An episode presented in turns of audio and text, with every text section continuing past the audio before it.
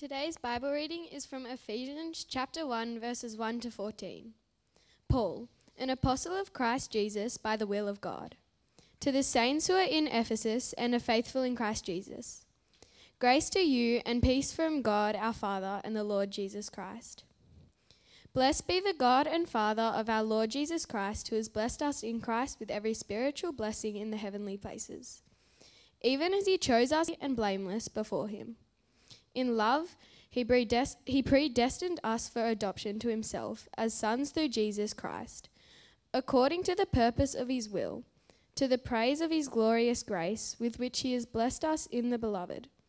In him we have redemption through his blood, the forgiveness of our trespasses, according to the riches of his grace, which he has lavished upon us in all wisdom and insight, making known to us the mystery of his will according to his purpose, which he set forth in Christ, as a plan for the fullness of time to unite all things in him, things in heaven and things on earth.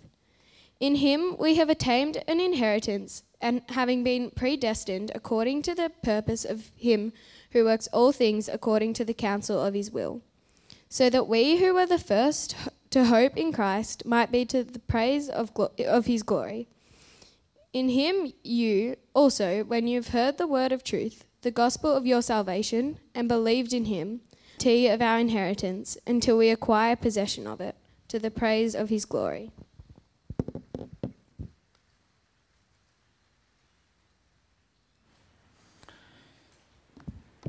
Thanks, Piper. Thanks for doing that. I um, love this, this section of scripture where Paul um, pretty much gushes with the gospel um, and has this amazing, he uses words like lavished and um, he's just pretty much just getting excited about the truth of the gospel and, the, um, and what it's done for us. And it's almost a summary, if you like, of the gospel. And I always get excited. People, if you're a bit discouraged, and read the first four chapters of Ephesians. And if there is a drip here, and if you, um, if after doing that you're still a little bit discouraged, then read them again, um, and then do it again if you want to. But how he ends this, this, this, little, this little gushing of this is the gospel, this is what's been achieved for you, and, and in every, everything that's been given you, he, he, you know, he says, and when you heard the word of truth, and he's speaking to, to the Gentiles, he's speaking to people that, that weren't of the original Jewish race, when he said, when you heard the word of truth, and this is what he's excited about, the gospel of your salvation, and you believed in him, you were sealed with the promised Holy Spirit. And that's what we're talking about today. We're in our series of the Apostles' Creed. We call the series I Believe. And we're looking at this line of the confession. Because in the confession, we say, I believe in the Holy Spirit. Now, I appreciate how charged that statement could be and is in evangelical circles nowadays. I believe in the Holy Spirit and lots of different churches and lots of different places, and you would get a different impression or a different idea of what it means to believe in the Holy Spirit. So I do get how, how full that is and how charged that statement is. 50 years ago, the Holy Spirit was, oh, around about 50 years ago, the Holy Spirit was almost the forgotten member of the Trinity, but not so much on the Spirit. And then the, eventual, uh, the, you know, the Pentecostal churches eventuated, the charismatic movement came up, which meant that the work of, or, and the doctrines of the Holy Spirit were being preached in a lot of mainline churches and denominations, and suddenly the Holy Spirit was a subject of the churches all over the place. There were conversations about miracles, thousands of books in the last 50 years suddenly written on the Holy Spirit, leaning one way or, or leaning the other. And there were conferences, and I can remember in our time in YWAM, you know, there was a series of conferences. There was a ministry that they ran, which was just serving in the power of the Holy Spirit, and that's what the conferences were about all the time. There were conferences, there were discussions, there were debates, there were disagreements. And all of that sort of stuff started at around about the early 70s, right up to about the year 2000. And a lot of that has kind of died down a little bit now. Yet there's still often discussions around the expression of the Holy Spirit and how we understand it and more. Let me say that the Holy Spirit is important. I don't presume to be able to address all of those many questions and thoughts and ideas that exist out there in this sermon today. That would be that would take a long time. We would be here for most of the well, more than most of the day. There's so many sermons that could be preached. But what I do want to do, in the light of what, we what we've been doing the last few weeks, what I do want to do is spend a little time helping us to understand why this line is in our confession. Why we would say that. Why is this important that this is here? If, this is, if our confession is a concise summary or if it's a statement of the gospel, then the Holy Spirit must be a critical element in the gospel of salvation that we need to understand, right? If we're saying, and we've been saying that the, the, the, the, Apostles' Creed is a concise, a, a clear summary of the gospel, and in it there is everything we need to know, and there is nothing we don't need to know, that everything in there is important, then if that line's in there, I believe in the Holy Spirit, then He must be, or this must be, a critical element that we need to understand. He can't just be an afterthought. The Holy Spirit can't be an optional addition or an enhancement to the gospel or an enhancement to your walk with Jesus. He plays an important part in the truth of and the living out of our salvation, both now, right now, as we, li- as we, walk, as we walk through life, and as we look forward to eternity. He plays a crucial and critical role. A fair bit about the Holy Spirit. I'm not going to bore you with bucket loads of his stuff. But one of, the, one of the things he says when he talks about why is the Holy Spirit included in the creed and the part that he plays, he has, he has this great sentence, which, uh, and I think I've got it up there, from the creating work of the Father and the rescue work of the Son, the creed turns to the recreating work of the Spirit. How, the, the, how God works together for our salvation, was working, did work, and is continuing to work. And, and that's the beauty of the Holy Spirit. So I believe in the Holy Spirit. And the question is do I? Do you? Who is He? And we understand two things. We talk about the person of the Holy Spirit. So, who is He? And then we, ask, we talk about what does He do? The work of the Holy Spirit. We understand the person of the Holy Spirit and the work of the Holy Spirit. Now, in the Apostles' Creed, it really doesn't say much about the Holy Spirit, does it? It directs its attention to the Father, uh, talks about what the Father did, and then He's a creator and He's almighty. It talks about the Son and everything that He did for us. But just as I believe in the Holy Spirit, a whole lot about the Holy Spirit. And if you have time and you want to do some reading on it, you know, read John 14 to 17. There's, there's heaps of good stuff there. Romans chapter 14, Romans 8, Galatians 5. They're, they're all wonderful chunks of the Word that, that talk about the Holy Spirit. Truth in the Scripture and the Holy Spirit. So let's look first who is he? Well, the first thing that we need to understand is that he is a person. He's a person of the Trinity. He's not a dove. He's not a tongue of fire. He's not a mystical power. He's not a genie that we can conjure up. He's not an optional accessory to our faith. He is God. He is divine. And I think that's really, really important for us to know. When we think about the climate that over the last 50 years, when there's so many discussions and so many books written and so many thoughts on the Holy Spirit, we need to understand that He is divine, that the Holy Spirit is God. He shares the character and the attributes of the Father and the Son. And that's why the Bible always has them together. You know, Jesus said, He said, Go and make disciples, baptizing them in the name, not names, name of the Father, the Son, and the Holy Spirit. One God. Baptize them into that. And then this doesn't help us either sometimes. And, and I, I fall into this trap, and we all fall into this trap. We can often fall into the trap of thinking and speaking about the Holy Spirit as more of an it than a he. Have you ever caught yourself doing that? I have. You know, Jesus always speaks of him as He. He will live in you, He will teach you, He will witness for you, He will convict the world, and He will. It's funny that, um, well, it's not funny. It's really a bit of a discipline to be able to train ourselves to think like that. You know, instead of saying the Holy Spirit, I was um, I worked uh, one of the leaders in a ministry that I was uh, an international ministry that I was part of uh, was a lady called Maureen Menard, and she never ever said the Holy Spirit. She always that was his name. She always said Holy Spirit. You know, because he's a person, he has a name, and his name is Holy Spirit.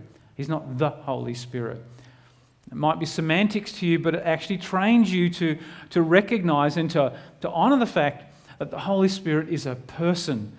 He's not a sort of like an, an additional power that comes with the Father and the Son. The Bible teaches us that the Holy Spirit does things, and He's a person. The Bible teaches us that the Holy Spirit does things only a person can do. The Holy Spirit initiates. The Bible talks about the Holy Spirit initiating. He talks about the Bible talks about the Holy Spirit guiding, thinking. He feels, he grieves as a person does. And it's important to know that he shares the same attributes as the Father and the Son. And just a few of them. I know we've got a list of attributes, but we know the three we always go to, you know, omnipresent, omniscient, and omni- omnipotent. So the omnipresent, he's present everywhere. Also, so is the Holy Spirit. We've got a, a few um, scriptures there. Where shall I go from your spirit, or where shall I flee from your presence? So the, the Spirit, Holy Spirit, is also omnipresent, present everywhere, just like the Father and Son. He's omniscient, all knowing. John 14, verse 26. But the Helper, the Holy Spirit, whom the Father will send in my name, he will teach you all things.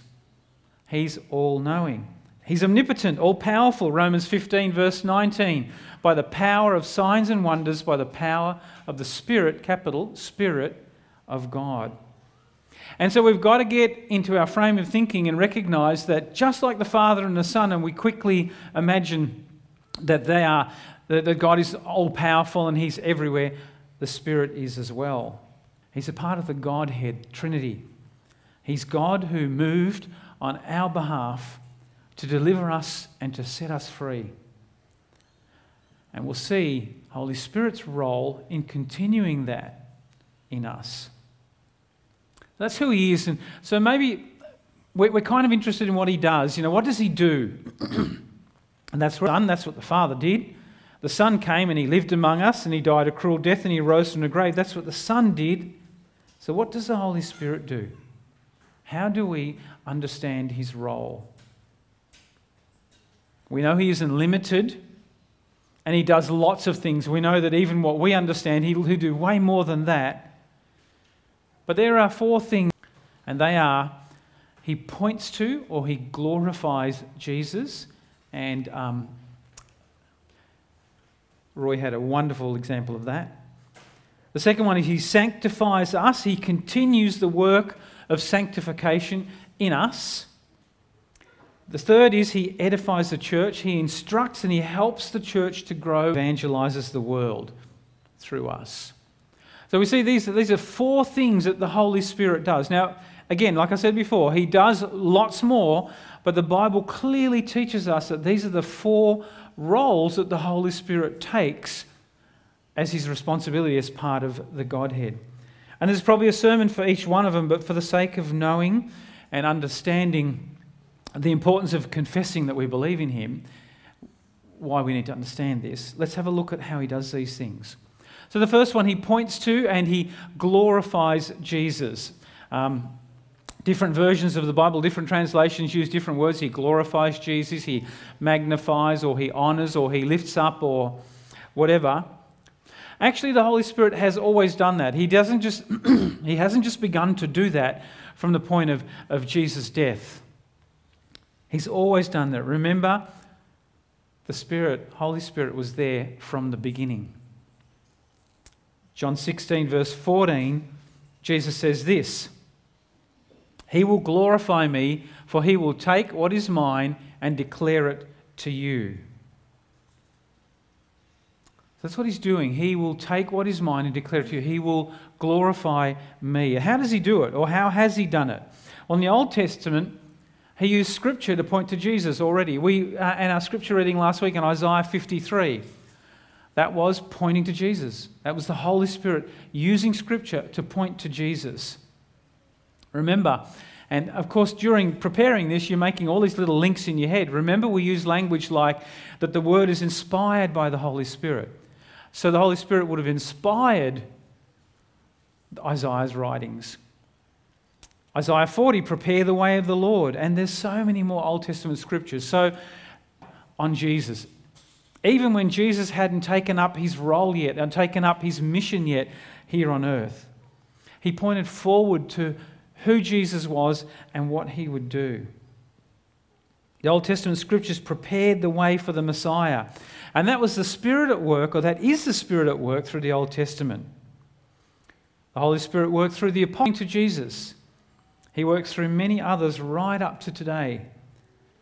When they teach and preach a gospel in a church or a church service or a life group or wherever that might be, any message that points the listener to Jesus and points to the Jesus work of salvation in our lives is the Holy Spirit shining the light on Jesus. J.I. He tells a story of a time that he was on his way to a church one night to preach.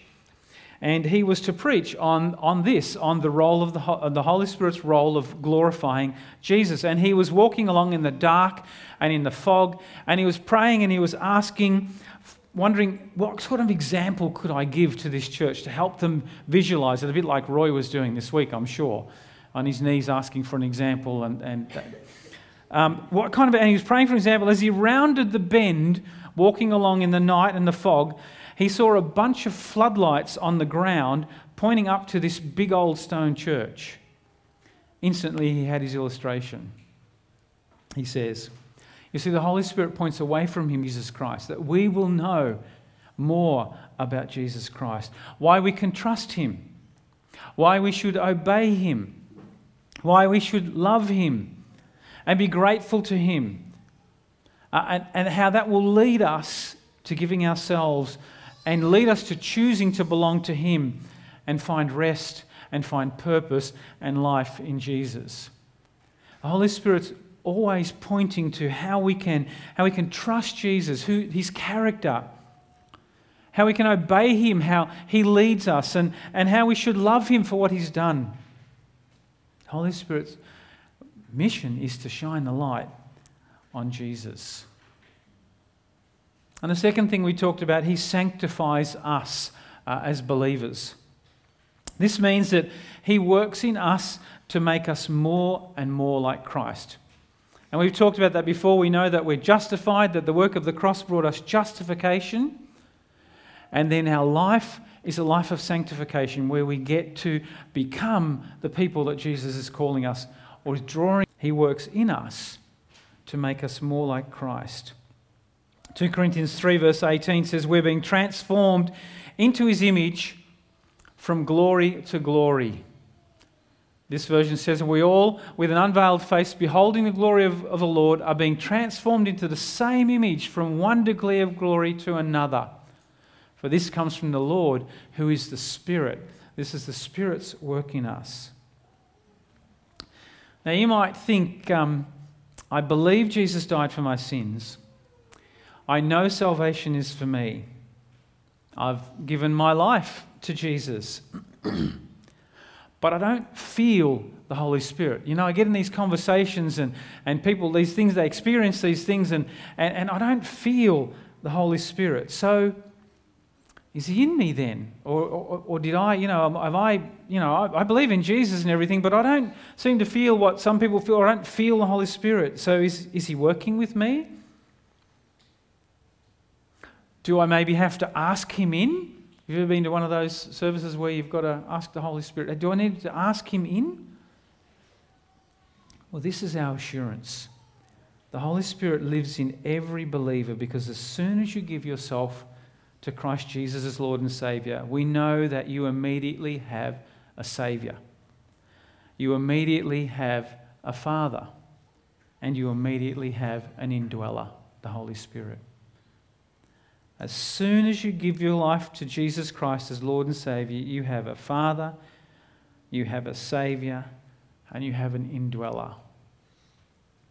You can't have one member of the Trinity or two, it's three or nothing. Remember, it's in the name of Father, Son, and Holy Spirit. And that's an important thing to know. It's not Father and Son, and when you're ready, you ask for the Holy Spirit, because that's not what the Bible teaches us. So, how do I know then? I could look at the fruits of the Spirit. We could look up the fruits of the Spirit, and, and I could use them to tell whether I've got the Holy Spirit in me, but then I don't, do, I don't always do so great with those. What about you? I could say, well, I have a gift, this gift, a gift of knowledge or prophecy or, or, or whatever it is. I have this gift of the Spirit, or I'm gifted by the Spirit in this way or that way, but gifts can fail sometimes, can't they, in humans? They're, they're not always there, so that would shake that idea. We know that enables us to call God our Father. A couple little scriptures here, and to say, Jesus is my Lord. For you did not receive the spirit of slavery to fall back into fear, but you have received the spirit of adoption as sons, by whom we cry, Abba, Father. The Spirit enables you, if you have the Spirit in you, He enables you to say, Lord, except in the Holy Spirit. The Holy Spirit gives us confidence in the Father and the Son. You can only say, Heavenly Father, and mean it because the Holy Spirit is at work in you.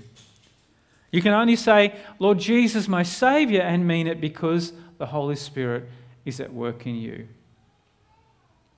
He helps us to deal with sin. He won't let us settle with sin. There are sins that we might keep falling into, and, and we all have them, and you might be able to think of them. But you think of them because He keeps you aware of them. And He keeps you seeking forgiveness and newness in those areas again and again. He is our friend. Christ's self effacing spirit is at work, not mystical raptures, nor visions and supposed revelations, nor even healings, tongues, and apparent miracles for Satan, playing on our psychosomatic complexity and our fallenness, he can produce those things. The only sure signs are that the Christ of the Bible is acknowledged, trusted, believers actually turn from sin to the life of holiness. That is Christ's image in his people.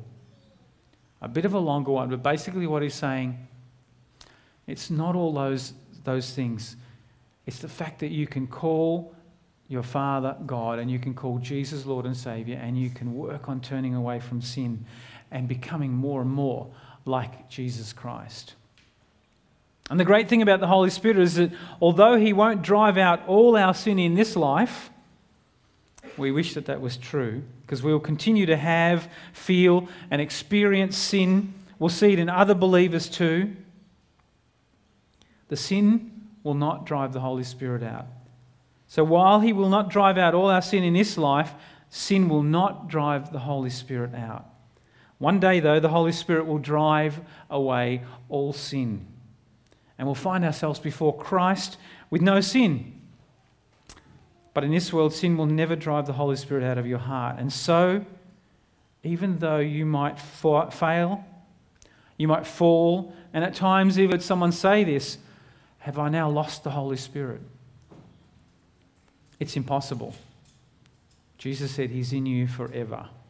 So be thankful. The Holy Spirit sanctifies the believer. And just a note, we often talk about the other things, and you know, growing up, and we, we use the examples that Jesus did. You know, th- talked about what the Holy Spirit does. He's a comforter, He's a counselor, He's an exhorter, uh, he, He's all those things. Those are all true. And Jesus is using those to show us how the Holy Spirit sanctifies us in practical ways. He exhorts us or He comforts us. And those are all um, ways that the Holy Spirit is sanctifying us. Glorifies Jesus. He sanctifies the believer. He edifies the church. He instructs and helps the church grow. This is a shorter point, but it's important. And the main way that he does this is through the Word of God.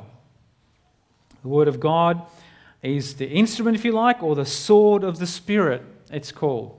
And he instructs us through it. He, he, illuminates, he illuminates the word when he makes it come to life, when he, he gives it new meaning. Have you ever had one of those scriptures that you know you've read hundreds of times before, and then you read it this one time, and all of a sudden there's this new meaning that comes out? That's the Holy Spirit at work.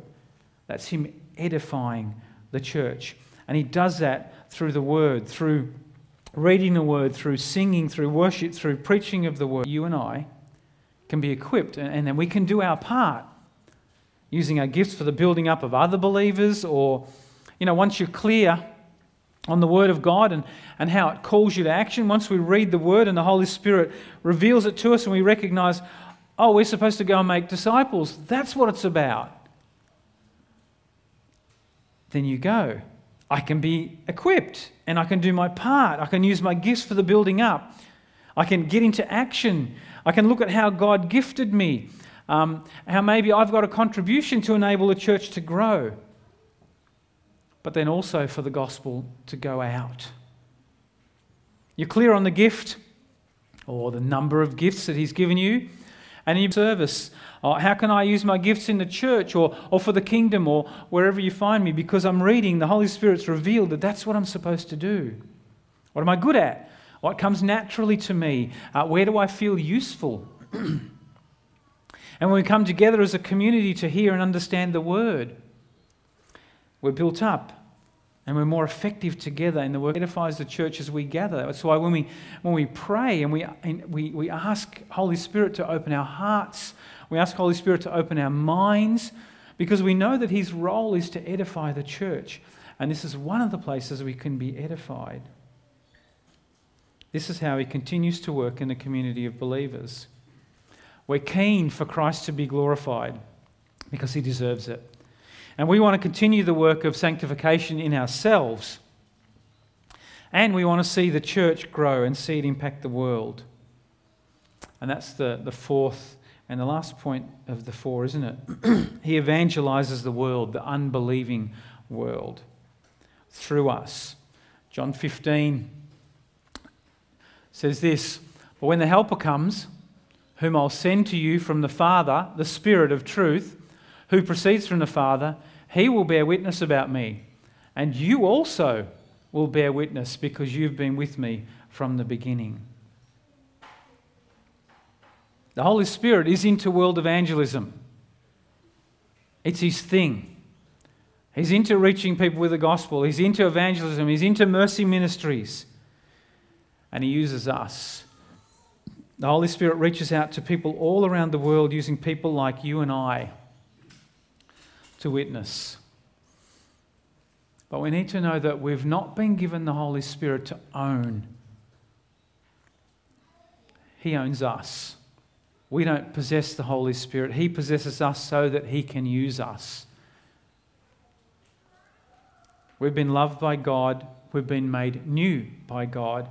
We've been called to be signposts and, and soundboards, and it's a huge privilege to do it in the home um, uh, with other believers, sitting around with other believers, but to do it with people who come to church who are not believers, or to do it with people in our workplace or, or school or whatever, just to be his representatives. It's a great, great privilege, and the Holy Spirit empowers us to do that. You know, if you've ever been in a conversation where you're, where you're sharing the gospel or you're talking to someone and you say something, you think, wow, I'm surprised I even said that. Have you ever had one of those moments? Someone write that down. Have you ever thought that to yourself? Because that's, you know, it's the Holy Spirit. Or, you know, I'm not sure what I'm going to, if they're going to ask me questions, I'm not sure what I'll say. And we ask Holy Spirit to enable us to have the words to say, the right prayers to pray, the right questions to ask, the right.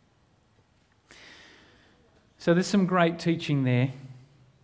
And it's all good theology. And, and I mean that. It's good. It's really important for us to understand those four things that the Holy Spirit does. Because He's not idle, He works in us in so many different ways, always. Really helpful to know and understand. But this is also important, and we need to say this I believe in the Holy Spirit in me, indwelling me. Paul said in Ephesians 1 that we were sealed, that in our reading, we were sealed with the promised Holy Spirit, who is the guarantee of our inheritance until we acquire possession of it. The message version has a verse like this. I think I popped up there. Once you heard the truth and believed it, found yourselves home free, signed, sealed, and delivered by the Holy Spirit, This down payment from God is the first installment on what's coming, a reminder that we'll get everything God has planned for us a praising and glorious life. And so, whilst the Holy Spirit has a role and He's doing all that, we can actually commune with the Holy Spirit and we can recognize that the Holy Spirit is for us and He's taking us. He's, he's showing us what Christ has done. And He's saying that's been done for you. And He's taking us to a glorious life. It's kind of like a settlement on a house, isn't it? You pay the deposit and you can say, That's that's my house, but you're not behind the scenes with lawyers and conveyancers and everybody else making sure that, that that house is ready. And then the settlement day comes and you move in and you possess it. You know, the work of Jesus is that deposit, isn't it? And there's a lot of work going on in the background inside our hearts and souls. There's a lot of work that God is doing in us. The Holy Spirit is working in us, edifying us, growing us, sanctifying us, growing, and we'll possess it. And we move in to our new home. That's good news, isn't it? I believe in the Holy Spirit as He guides me, comforts me, counsels me, and ushers me into the presence of God each day. Right now, He brings me into the presence of, God every day. We talked about our citizenship is in heaven, reminding me that it's done. And eventually I'll be with Him in glory. So you might think, do we just soak all that up? Is that just, wow, that's, that's wonderful? Or you're thinking, oh boy, is this finished yet? What can we do? Well, we don't need to, need to be baptized with the Holy Spirit. We have been. We receive the Holy Spirit conversion. But we do need to be filled with the Holy Spirit each day. Ephesians 5, verse 18 says, Be filled with the Spirit. And in the original word, that filled is not a once off thing. That filled is, is this continuum being filled, constantly being filled. Be filled with the Holy Spirit. And as we're filled daily, He constantly works those four things in us. He ensures that the gospel is at work in us. And the Apostles' Creed is the gospel. And I believe in the Holy Spirit because He is working out the gospel in my life every single day, bringing me to Jesus. He reminds me and points me to Jesus. He makes salvation stick and grow more and more. He keeps growing and instructing the community that I'm a part of, and He shows me how to share that same gospel that, that I have in me to the world around me. You might catch yourself looking for the miraculous acts of the Holy Spirit and they're out there. But have a good look. If by being filled with, this, with Him, He can do this in me, then that's miraculous. If He can do that in you, that's miraculous. That's how we live out the gospel, that's how we own it. You know, does He do other things? Does He move in the ways? Yeah, I actually believe He does. And that's probably another sermon for another day. I believe there are things that the Holy Spirit does and can do through us. But that's not, I don't wait for that. That's not why I would confess that I believe in the Holy Spirit. That's not why he's in the Apostles' Creed because he's done some miraculous things. He's there because, and I need to know Jesus more to do life and to serve God. And he does that in me. Neil Chambers writes for the Gospel Coalition, and he's an Australian guy. And he said it like this, and I, I like this, and I wanted to uh, read that out to you. I believe in the Holy Spirit is a somewhat understated affirmation of something I believe in breathing. Just as we would have no physical life without air, we can't have life as God's people without the Spirit. I believe in the Holy Spirit. How could any follower of the Lord Jesus not? It's a vital confession to make because it confesses that all my hope, God, to save. And that the glory for our salvation will always be His, not mine. I, I, I, can't do it. I mess it up. And, and you and I mess it up. And the Holy Spirit reminds us that time and time again. I can't take glory for my, my growth. I can't take the credit for my growth or, or the moments that I'm lifted out of the places of pain. The Holy Spirit ensures that that's the case. What an amazing thing to confess. I believe in the Holy Spirit. Let's stand up and let's confess out the creed this morning together.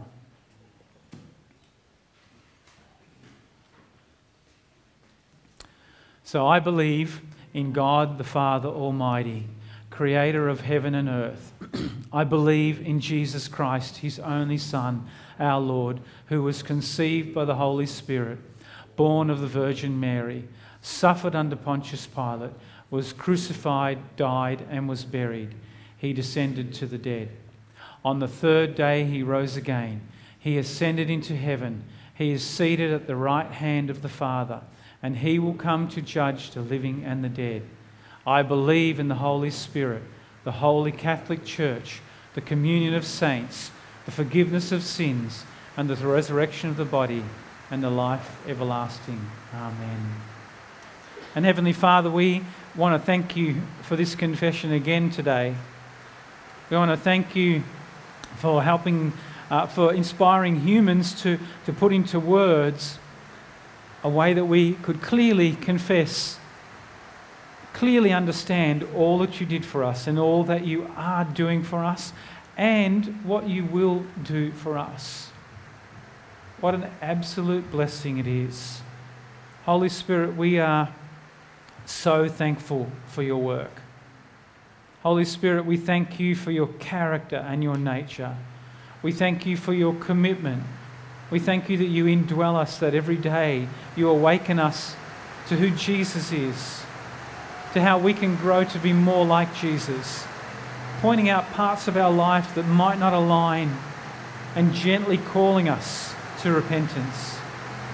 Thank you for growing us as a community, for growing your church in the world. And thank you for your word going out to more and more of those who don't know you. Holy Spirit, help us to, to recognize your work, to uh, surrender to your work in our lives. In Jesus' name, amen.